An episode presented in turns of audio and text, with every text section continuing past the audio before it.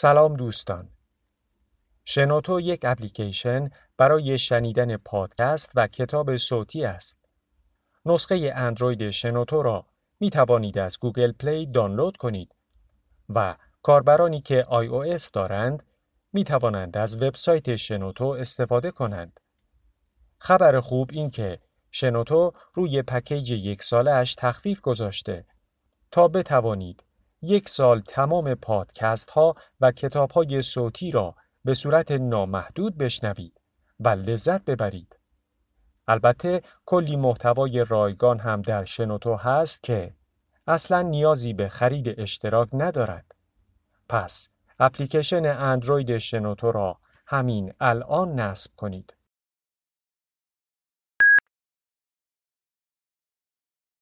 کتابشنو رسانه ای برای شنیدن کتاب. سرآغاز. ما اون خیشاوندان تنگ دست و نیازمندیم. اون بدوی های عقب مانده. اون جامانده ها کند ذهن ها عقب نگه داشته شده ها ناقص الخلقه ها آسوپاس ها ولگرد ها ما انگلها حق بازها و حالوها احساساتی و از مد افتاده ایم مثل بچه هاییم بیخبریم. مشکل داریم ملودراماتیک و آب زیر کاهیم ما غیر قابل پیش بینی و به حساب نیامدنی هستیم. از آنهاییم که نامه ها را جواب نمی دهند که موقعیت های خیلی خوب را از دست می دهند که تا خرخره می نوشند که وراجی می کنند که روی پله دم در خانه هایشان می نشینند که تاریخ تحویل کار یادشان می رود ما بدقولیم و لافزن ما ناپخته و وحشتناک و بینظم هستیم. از آنهایی که زود بهشان برمیخورد. آنهایی که تا حد مرگ فحش بار هم می کنند اما نمی توانند رابطشان را با هم قطع کنند. آنهایی که خوب بار نیامدند و مینالند اما مست شکست هایشان هستند. ما روی اعصاب آدم ها می رویم افراطی هستیم. مایه افسردگی و یک جورهایی بدشانس هستیم. مردم عادت دارند خار و خفیفمان کنند. ما کارگرهای ارزانیم. از ما می شود هر جنسی را ارزانتر خرید. مردم روزنامه های کهنشان را به ما می بخشند. نامه های من را شلخته تایپ می کنیم و بی جهت هم طول و تفصیلشان می دهیم. مردم تا وقتی حالشان را به هم نزنیم با ترحم به ما لبخند می‌زنند. تا وقتی حرف تند و عجیب و غریبی نزنیم. تا وقتی به ناخونهایمان زل نزنیم و دندانهایمان را نشان ندهیم. تا وقتی که وحشی نشویم و گوشه و کنایه نزنیم. گیورگی کنراد به قریبان کاشف قار قهوه را که نمی شود تنهایی خورد. مرده مرده و رفته. خاکش را پیچک ها و گل های کوچک آبی فراموشم نکن پوشاندند شمعی روشن است. حتما مادرش آمده بوده. من یک بار هم نیامده بودم. از پنج سال پیش که او را در اینجا به خاک سپرده بودند نیامده بودم. نه اینکه فراموشش کرده باشم. درست برعکس. نمی توانستم مرگش را پوچی مرگش را قبول کنم. اوت 1985 وقتی خودش را با گاز در آپارتمان جدیدش کشت 36 سال بیشتر نداشت. نمی‌دانم داستان تانیا را چطور بگویم. حتی نمی‌دانم گفتنش چه اهمیتی دارد. تانیا قهرمان نبود. حتی گاهی فکر می کنم بزدل بود. رشته های نازک فراوانی که او را به زندگی وصل می کردند یکی یکی پاره شدند و او مرگ را بر زندگی ترجیح داد. قبل از این که شیر گاز را باز کند درز همه درها و پنجره ها را با نوار چسب گرفت. ظرف ها را هم شست. نمی‌دانم آیا باید از اینکه او با این نظم و ترتیب مقدمات مرگش را فراهم کرده بود عصبانی باشم یا آن را آخرین نشانه میلش به ادامه زندگی بدانم میبینمش که جلوی سینک ظرفشویی ایستاده و ظرفها را با وسواس می‌شوید انگار مهمترین کاری است که در آن لحظه باید انجام داد. چون چیزی را که باید به زودی با آن مواجه شود به تأخیر میاندازد. یعنی تنهایی مرگ را. وقتی مرد ظاهر قضیه مثل یکی از همین داستانهای غمانگیز عاشقانه بود انگار برای همه راحت تر بود که زیاد فکرشان را به آن مشغول نکنند. و در پی روشن کردن سوی دیگر و پوشیده تر آن نروند. اینکه خودکشی او را به حد یک کلیشه تقلیل دهند خطر کمتری داشت. آن زمستان معشوقش مرد. زیر عمل قلب باز مرد. اما جراحی که از دوستان مرد بود می گفت که به هر حال زنده نمی ماند. قلبش ضعیفتر از آن بود که دوام بیاورد. تعبیری که به کار برد فرسوده بود. هر دوشان روزنامه نگار بودند و در یک روزنامه کار می کردند. مرد همسری داشت که در کتابخانه عمومی کار می کرد و دختری ده دوازده ساله و خیال نداشت ترکشان کند. تانیا می گفت وفاداریش را به خانوادهش تحسین می کنم و من نمی‌دانستم جدی می‌گوید یا می‌خواهد خودش را به بیخیالی بزند تا بتواند با این واقعیت کنار بیاید. تابستان پیش از مرگ مرد تانیا حامله شد. تا اون موقع دو بار طلاق گرفته بود و بچه ای هم نداشت و این بچه را واقعا می‌خواست. اما از غذا همسر مرد هم همان وقت حامله شد. مرد رابطه اش را با تانیا قطع کرد. او که ویران شده بود این توانایی را نداشت که مسئولیت بچه را تک و تنها به عهده بگیرد و بنابراین آن را سخت کرد. وقتی مرد شنید که دیگر حامله نیست دوباره پیش او برگشت. تانیا هم او را پذیرفت. چند ماه بعد همسر مرد دختر کوچکی به دنیا آورد که برای مرد از جانش هم عزیزتر بود.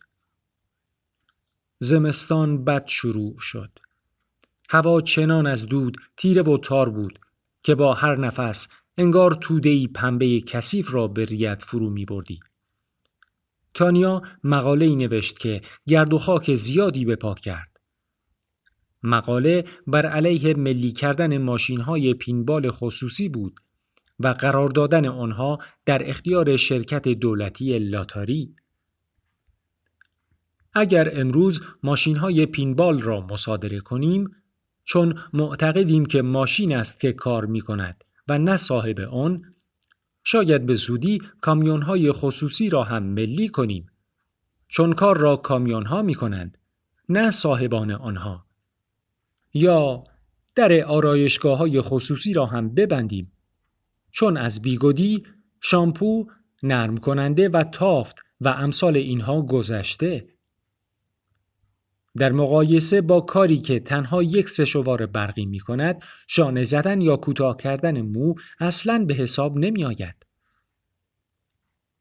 او با زیرکی و با تنز مسئله ماشین های پینبال را با مسئله شهروند شوروی واسیلی میخائیلوویچ پیلیپنکو مقایسه کرده بود و با جدل هایی که تابستان همان سال در روزنامه های شوروی بر سر آن در گرفته بود که آیا او می تواند اسبی را که پیدا کرده و پرورش داده برای خودش نگه دارد یا نه؟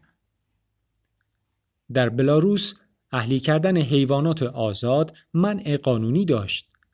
چرا که این حیوانات ثروتی محسوب می شدن که فرد برای تولید آن کاری انجام نداده است. اگر یک خارجی این مقاله را می‌خواند به نظرش مقاله ای ساده و بیزرر می آمد.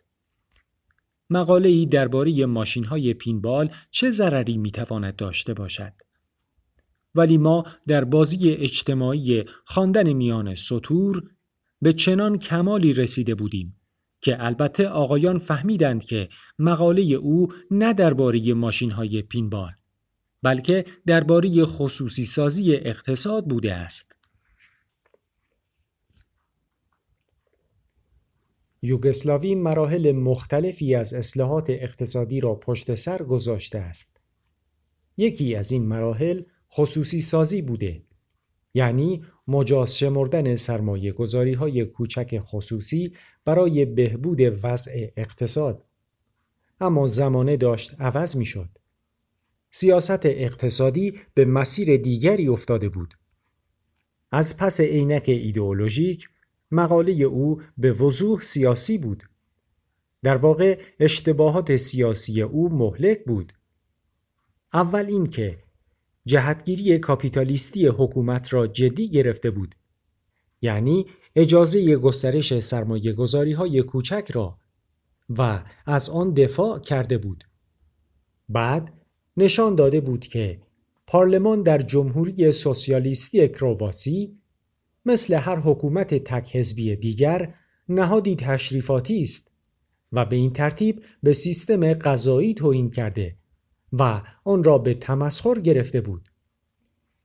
مقاله او که امروز به نظر ساده دلانه می آید مقاله ای که تنها از ماشین های پینبال صحبت می کرد عملکرد مزورانی حکومت سوسیالیستی را بربنا می کرد. او این عملکرد را به استهزا گرفته و میبایست به سزای عملش برسد. بعد از یک هفته مشورت واجهی که عملا به معنای مذاکره با سران حزب و گرفتن جدیدترین دستورالعملها در مورد سیاست کاری سردبیران یا در واقع سانسور غیر رسمی است هیئت تحریریه روزنامه ای که در آن کار می کرد بیانیه ای 150 کلمه ای داخل کادر در روزنامه چاپ کرد با عنوان توضیح هیئت تحریریه تا جایی که به خاطر دارم این شاید آخرین بار بود که بیانیهی از این دست به چاپ می رسید. اما صدور چنین بیانیه هایی در آن زمان غیر معمول نبود. این رسمی بود که از گذشته به جا مانده بود. از زمانی که سردبیران مستقیما در برابر آن عضو حزب که کارش سانسور مقالات بود مسئول بودند. البته این ابزاری بود که به کار دیگری هم می آمد. صاف کردن حساب با دشمنان مردم یا به عبارت دیگر با هر کس که بر علیه یکی از سیاست های حزب می نوشت یا درستتر بگویم طبق این سیاست ها نمی نوشت. بنابراین سردبیران راحت این رسم را کنار نمی گذاشتند. بعدا از آن برای حذف روزنامه نگاران نافرمان استفاده کردند. در مورد تانیا ظاهرا هیئت تحریریه داشت خطای بزرگی را که روزنامه مرتکب شده بود به اطلاع عموم میرسانید. اما همه می‌دانستند که این کار آنها ابراز ندامت است. اعلامیه است که برای سران حزب نوشته شده نه برای عموم مردم. هیئت تحریریه عقایدی را که در پی این مقاله بیان شده بررسی کرده است و پس از بحث ها و تحلیل های دقیق به این نتیجه رسیده که چاپ این مقاله نشانه خطای فاحش حرفه‌ای و سیاسی هیئت تحریریه است. روزنامه های ما از تصویب هر قانون و هر اقدام دیگری که مشوق سرمایه گذاری خصوصی باشد حمایت کرده و می کنند مگر اون که در راستای های اتحاد سوسیالیستی خلق کارگر نباشد یا با راهکارهای ایدئولوژیک اتحاد کمونیست ها همخانی نداشته باشد. اما در اصل پیامی که می‌خواستند بدهند این بود ما هیئت تحریریه این اشتباه خود را میپذیریم که تسلط لازم را بر روزنامه خود نداشته ایم. در نتیجه متاسفانه این عقاید مزموم در آن مطرح شده است. اطمینان می دهیم که دیگر چنین اتفاقی تکرار نخواهد شد. می توانم تانیا را ببینم که پشت میز تحریرش در طبقه هفتم ساختمانی با نمای آلومینیوم و شیشه در خیابان لیوبلیانسکا نشسته است و روزنامه تازه از زیر چاپ درآمده ای را می‌خواند که هنوز بوی مرکب می‌دهد و دستهایش از آن سیاه شده مقاله را دوباره و دوباره می‌خواند و مانند کسان بسیاری که پیش از او قربانی شده بودند با خودش فکر می کند. نه حتما اشتباه وحشتناکی پیش آمده شاید این همان لحظه ای بود که سرانجام توانست ببیند در پس تمام توهماتی که احاتش کرده بود چه چیزی نهفته است دیوار شیشهای واقعیت زندگیش در برابرش خرد شد و فرو ریخت.